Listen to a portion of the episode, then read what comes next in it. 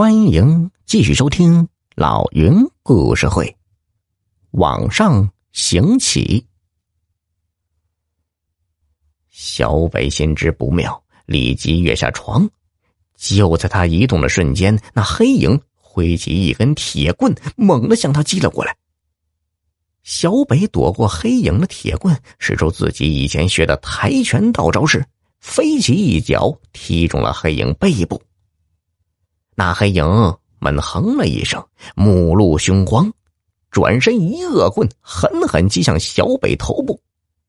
小北侧身一闪，伸出左手紧紧抓住了那条握着铁棍的手臂，但黑影的另一只手臂却死死搂住了小北的脖子。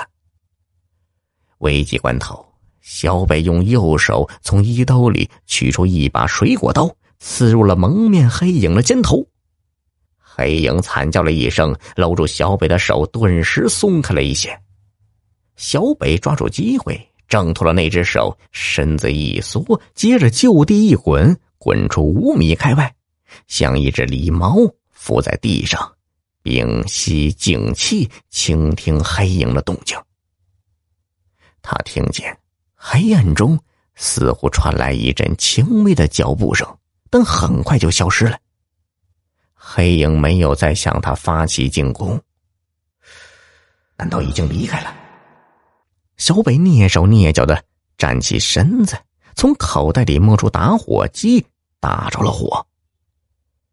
鬼火一般跳跃的火苗勉强照亮了房间，可小北的脸上却突然出现了恐怖的神色，因为他感觉一个黑乎乎的东西。正站在自己的背后，只有半米的距离。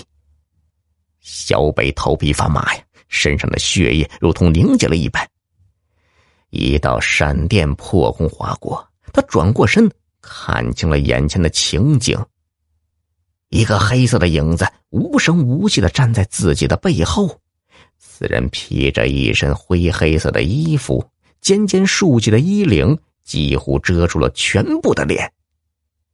小北正欲将手中的打火机指向黑人的头部，突然，一个熟悉的声音从灰黑色衣服下传出来：“小北，是我，李二狗。”小北感到非常意外。李二狗神情惊慌的说：“啊，我刚才睡不着觉，就去找张二蛋聊天，可是他不见了。”我急忙来找你，听到你房间里传来打斗声，我就摸进你的卧室，但是这漆黑一团，直到你打着打火机，我才看见你。张二蛋不见了，一种不祥的预感立时涌上了小北的心头。他狂奔到张二蛋卧室门口，用手推开了门，卧室里空无一人。小北急忙看了一下大门，大门依然从里面反锁着。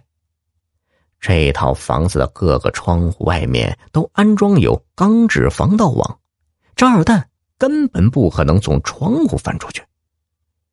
小北和李二狗两人搜查了全部房间，都没有找到张二蛋，他究竟到哪里去了呢？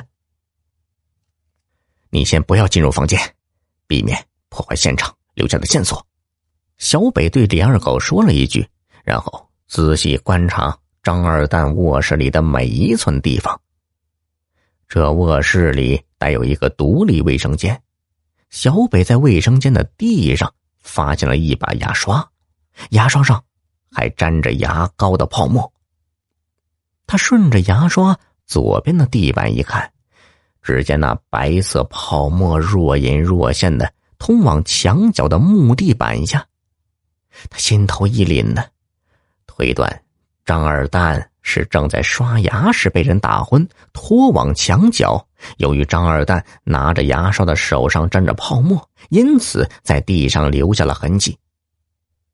他立即俯下身子，用手敲了敲墙角的木地板，听见声音十分空洞。他用手指抓住木地板的缝隙，用力往外一拉。六块木板被先后拉出了地面，下面竟露出一个黑漆漆的洞口。